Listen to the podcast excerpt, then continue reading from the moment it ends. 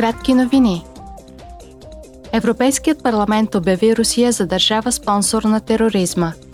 Евродепутатите подчертаха, че умишлените нападения и зверства, извършени от руските сили и техните помощници срещу цивилни граждани в Украина, разрушаването на гражданска инфраструктура и другите сериозни нарушения на международното и хуманитарното право представляват терористични актове и военни престъпления.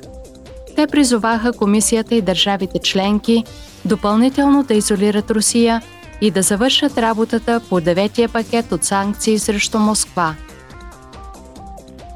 Членовете на парламента приеха в Страсбург бюджета за 2023 година, възлизащ на 186,6 милиарда евро под формата на бюджетни кредити за поети задължения. Текстът беше подписан от председателя на Европейския парламент Роберта Мецола. Споразумение с държавите членки парламентът получи повече от 1 милиард евро за своите приоритети, в допълнение към първоначално предложеното от комисията.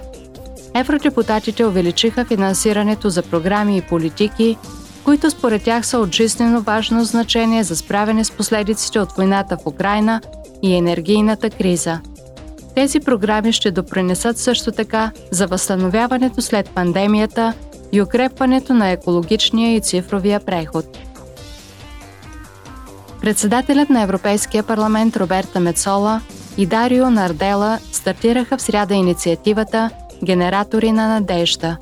Дарио Нардела е кмет на Флоренция и председател на Евроградове, мрежа, в която участват над 200 от най-големите европейски градове.